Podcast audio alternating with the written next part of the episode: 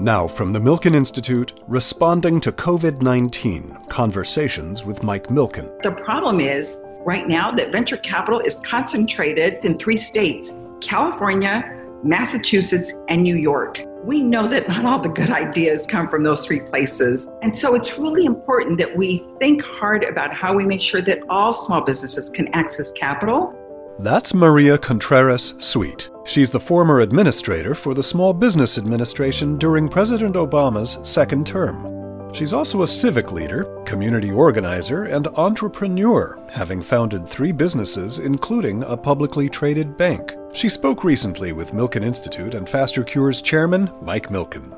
Maria, thank you for joining us today. Delighted to see you as always, Michael. So, Maria, you've worked in the public sector. You've worked in private industry. You're an entrepreneur and you know what it means to start a company and build a financial institution. You've served as California's business, transportation, and housing head of the agency. You led the U.S. Small Business Administration under President Obama. And you've been a champion for expanding access to capital for underserved communities and empowering women. Tell us a little about your upbringing and what prepared you for the journey you headed out on. I'm always humbled by my grandmother's story. She always wanted to be a nun, but she couldn't afford the dowry to enter the convent. And so she sought another way of life to serve the good Lord and to serve society. She just had this love for people and understood the power of saying yes she saw that sometimes some people thought they had great authority by denying things to others. And she felt that there was a power in saying yes. And so she was always saying yes to neighbors.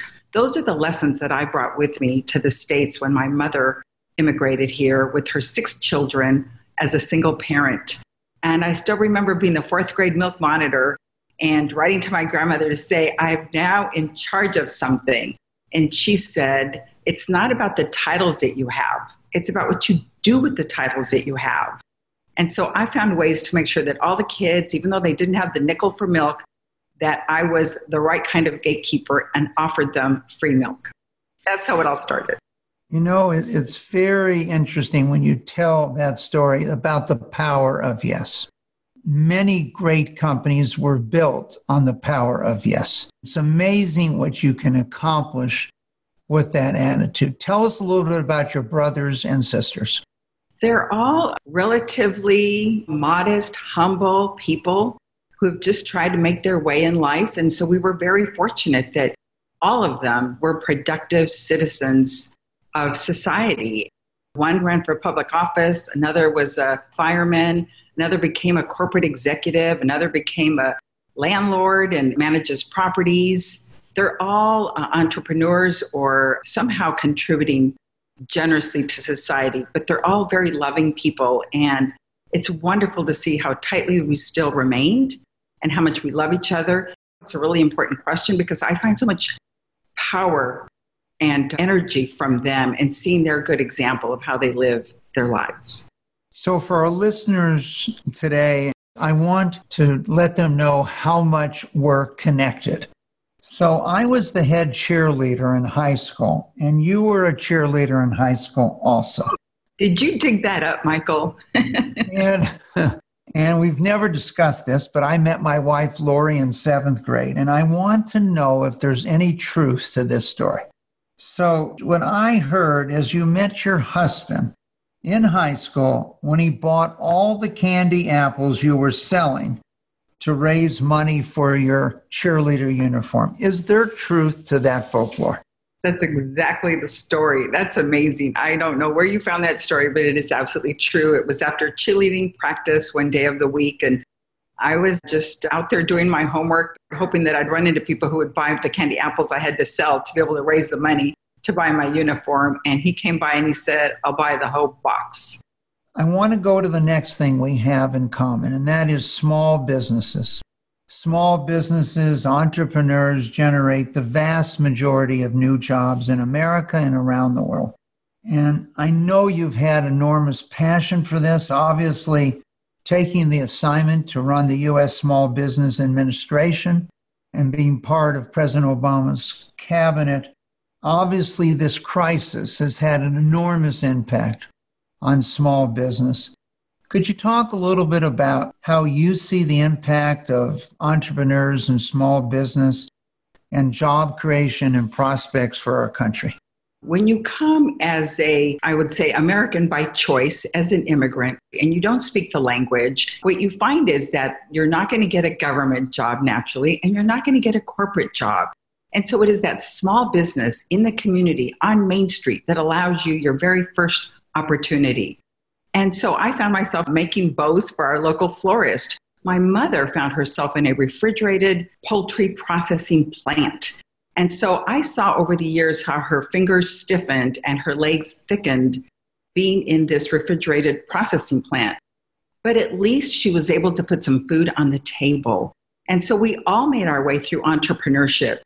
So when I first took my first cabinet position as California Secretary of Transportation, I thought about that role and said, how can I do the counterintuitive? How can I debundle the work? Instead of putting out $2 billion project, how can I debundle it and make it be so that somebody can take a $2 million project and so forth?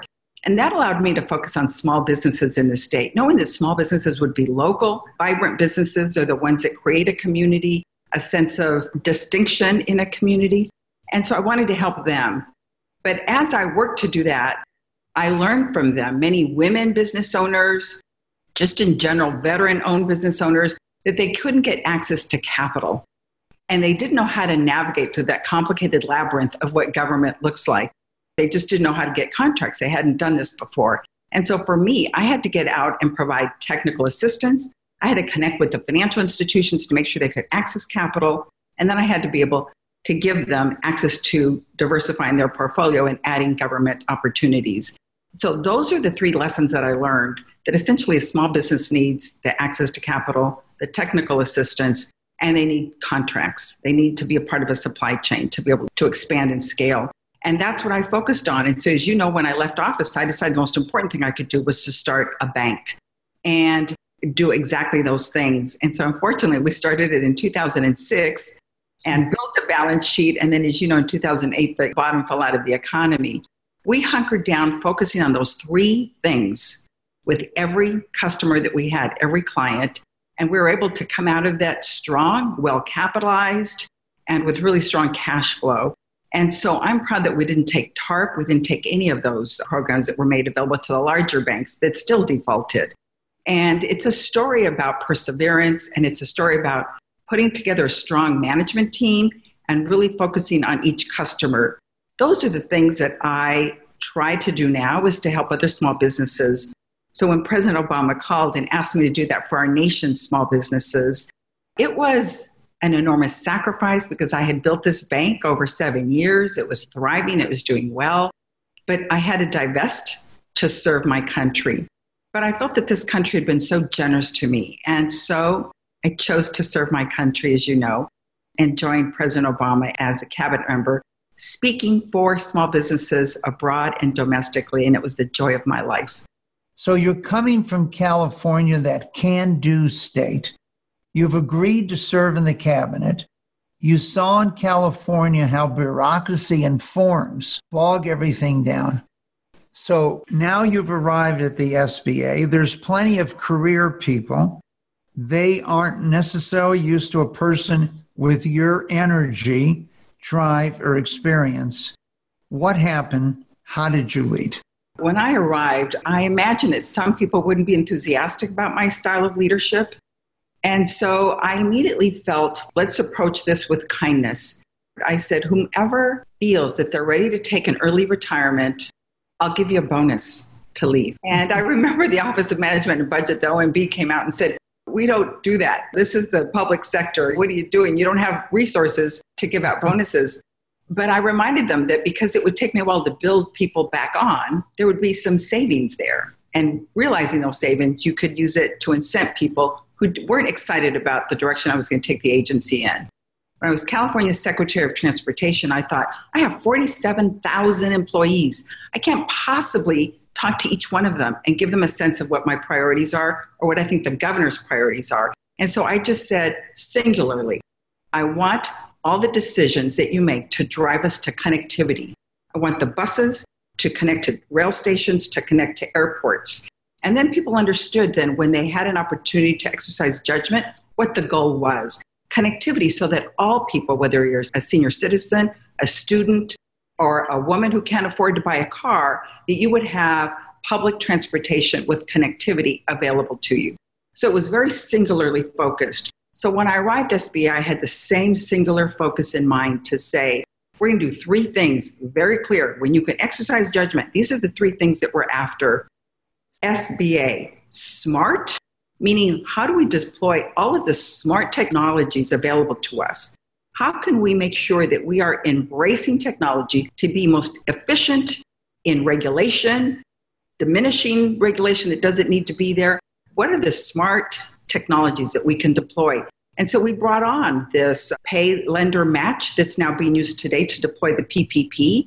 We brought on so many programs. I implored upon people from all backgrounds to think about disruption, innovation.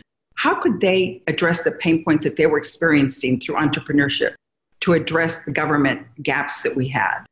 And so everything was about smart.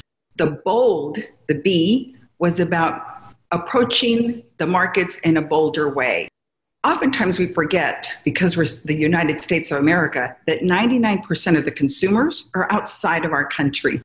And so it's important that small businesses think about their market as the entire globe.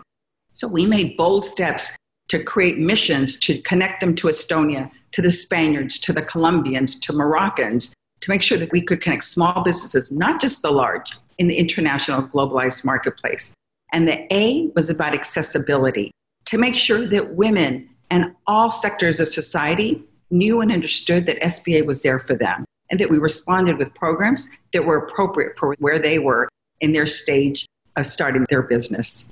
So, did you win over the leadership at the SBA? Because the day you arrived, you wanted to change things. Have we been able to change the obstacles on small business? Can government and private companies interact? Well, I think first, when you approach any task, any assignment, I think it's important to be transparent and to be honest. I only have this window of opportunity to connect with you, to do something very special and extraordinary. And I think that when you challenge people and you say, we're not going to do the ordinary, anybody can do that. I think that when you have something that is so impossible, that's when you can make it possible because people want to reach for the impossible. And that's when people are willing to follow you and to work with you. And once you share that vision of impossibility, it becomes possible. I was there for the second term, so we knew absolutely with great clarity what the last day would be that I'd be there. Once people saw what they could do, I think that they became very energized by it. We broke all records. There is not a record that we did not break during my term. I can tell you that under putting out access to capital in terms of loan, we were up by 23%. But qualitatively, Michael, we were up with African Americans, we were up with women, it wasn't just at the general market, it was very targeted, as I said, the A for accessibility.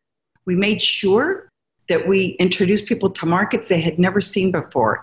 And we launched innovation programs that I called it InnovateHER, H E R were the last three letters, to challenge women to hack as well, to say, what are the DARPA needs? What are the healthcare needs that we're going to need in the future? How can you address those pain points? And I was really delighted to see how many corporate partners we were able to have join us. And I can tell you that um, sometimes the private sector launches programs, and once they've been tested, those pilots become universally accepted through government embracement.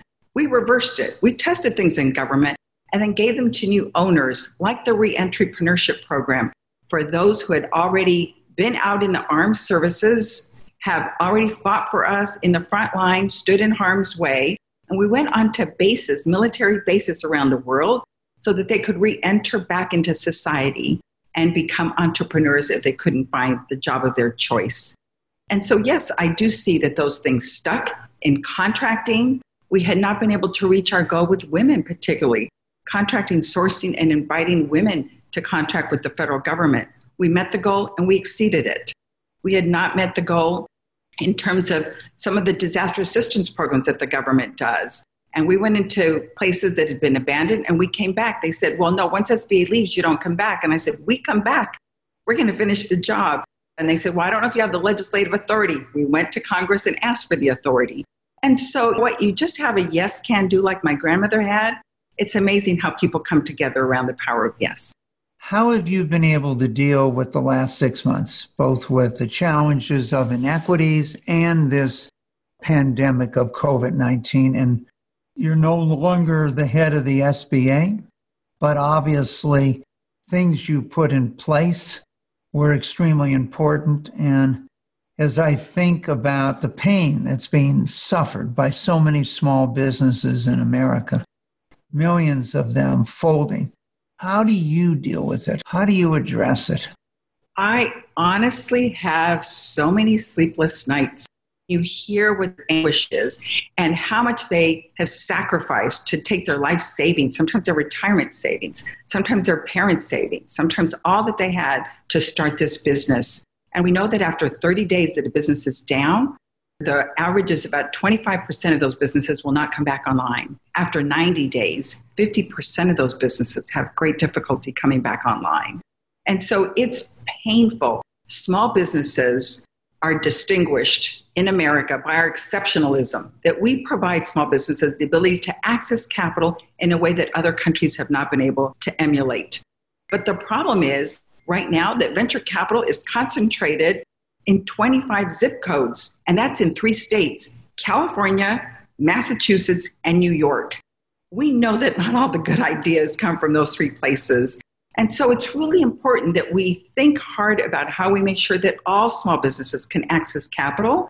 So I was delighted when the Business Roundtable worked with the World Economic Forum to announce that they're looking at the ESG, environmental. We kind of get what we have to do, governance, disclosure, say on pay, all those things are working. But the social, how do we make sure that corporations are also appropriate partners with the small businesses to make sure that we are providing this kind of opportunity for them. Our communities need these small businesses for innovation. And you know this, the large companies understand that their R&D departments these days are called M&A. And they're looking to small businesses for the most cutting edge ideas. So for all these reasons, we all need to prioritize our small businesses and anything that I can do to shout that from the mountaintop, I will continue to do. It's painful to see though the aggravation but I am hopeful that out of this, some may dissipate, but that new ideas will emerge and continue to surge the job growth that America experiences from the small business community. I know you've been a big fan of segmentation when it comes to government programs. For our listeners, what does that mean? Well, for me, what that means is that not one response fits all. And so I think it is critical that we think about every segment of our population. For example, what I call our encore entrepreneurs, those who have already taken retirement and still find themselves so vital and feel that they can still do something to create something special in their community. And so, how do you help that group of people that has a sophistication, that has already been in the workplace, knows how to run corporations, understands businesses, and so many of them came to the SBA in a program called SCORE, where they mentored the younger kids.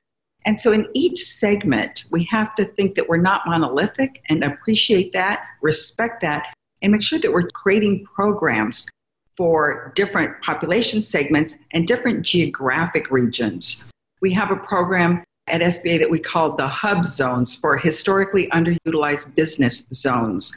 So, regionally, if there are certain areas that have certain challenges, what are the responses that government and the private sector can deploy? With technology today, we can do anything. And so, one of the programs that I really am proud of is that I recruited so many good people from the technology community, from you might say Silicon Valley, but technically it wasn't all from Silicon Valley. And I created a technology consulting group that came together so that we created what we call a business in a box. So if you wanted to start a business, it would be what is the HR program that I need? Well, here's an app for that. What is the finance that I need? Well, here's a lending program for that. How do I hire people? Well, here's an app that helps you hire so that we can start a business in a day and multiply that over and over again. As you aptly pointed out at the beginning of the talk, we know that two thirds of the new jobs come from small businesses, and small businesses employ half of the workforce from the private sector. That's a big, big role that small businesses play, and we need to make certain that they continue to play that role.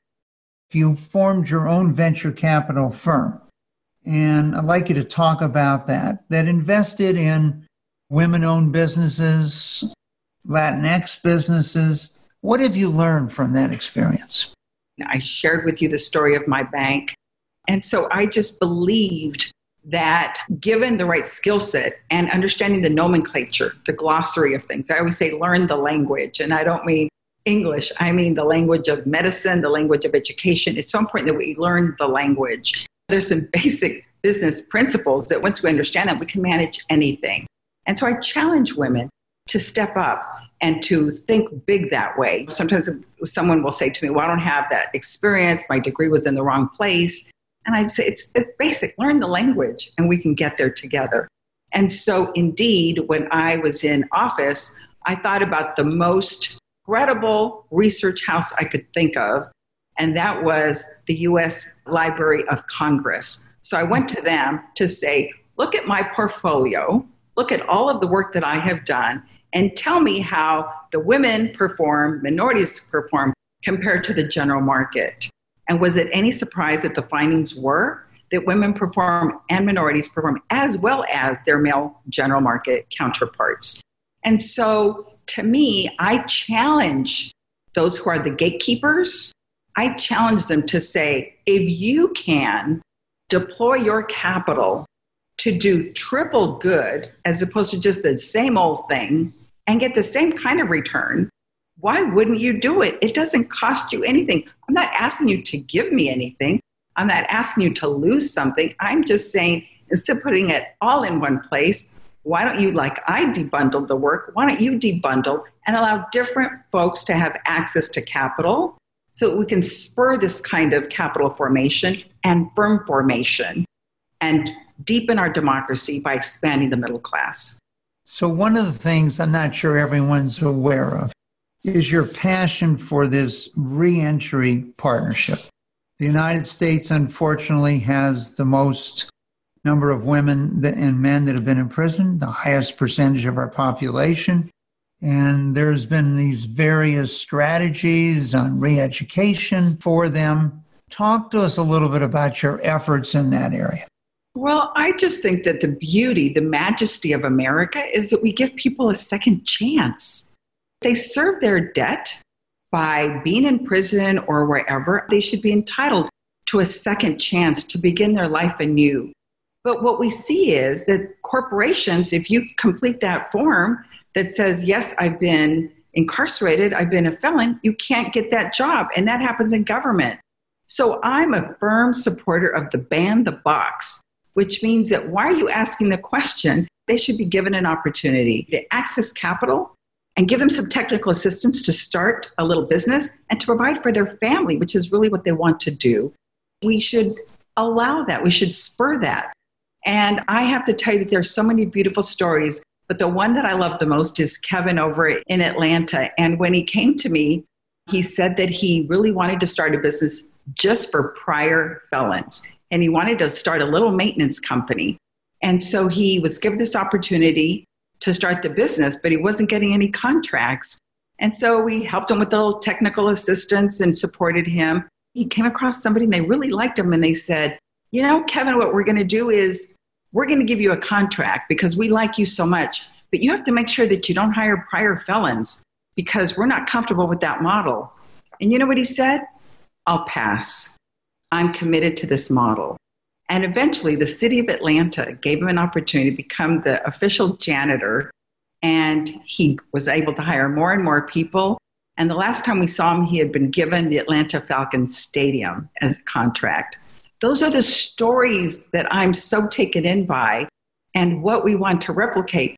But my story has always been about trying to make certain, and that's why I'm involved in so many ways, to make certain that the right gatekeepers are in place because having the right gatekeeper in charge of our government resources, in charge of our corporate resources, makes all the difference and makes our country stronger.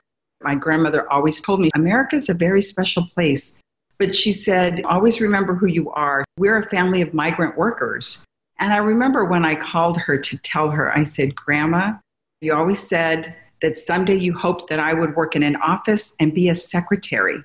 And I said, Well, now I have to tell you that I do hold office and I'm a cabinet secretary. I never forgot her lessons about the importance of remembering why you have those titles and to do something with those. How has your family coped over the first eight months of 2020? And if you're willing, please share with our listeners the enormous diversity in your own family. I have three children, and I love that they are so committed to the same values. They inspire me now. My granddaughter, Elisa, this is the future. This little girl's grandmother is Latina. Her grandfather, my husband, is Irish Italian her grandparents on the other side, one of them is Asian and another one is African American. And you see all of that in my granddaughter. She has the Latino skin color, she has the Irish green eyes, she has beautiful curly hair, and she has almond eyes. And she's beautiful. And I think that represents the future of our country. And we can enable those things. We can enable that kind of embracing of diversity and spur this country forward. There is no other country that is as diverse as we are. California, where I live, is the most diverse state in the union, and it's economically the most powerful. So we've proven that diversity works. We need to embrace that and make sure that we continue to be the example and be able to replicate the kinds of stories that I represent. And so I'm indebted to this country, and we can continue to be the exceptional country and be the country that everybody looks to for leadership. Well, Maria, you are a source of light from the day we met, and I look forward to seeing what you can accomplish in the future. And I look forward to meeting that young granddaughter of yours. Thank you. Remember, you and I are going to create a program to make certain that we can divert more capital to these underserved businesses. Let's work on that. We will work on the program to divert more capital. I look forward to our future partnerships. Thank you for joining me. Find more episodes on iHeartRadio, Apple Podcasts, Spotify, or milkeninstitute.org slash podcast, where you'll also find the latest COVID-19 updates. Until next time, stay safe and healthy.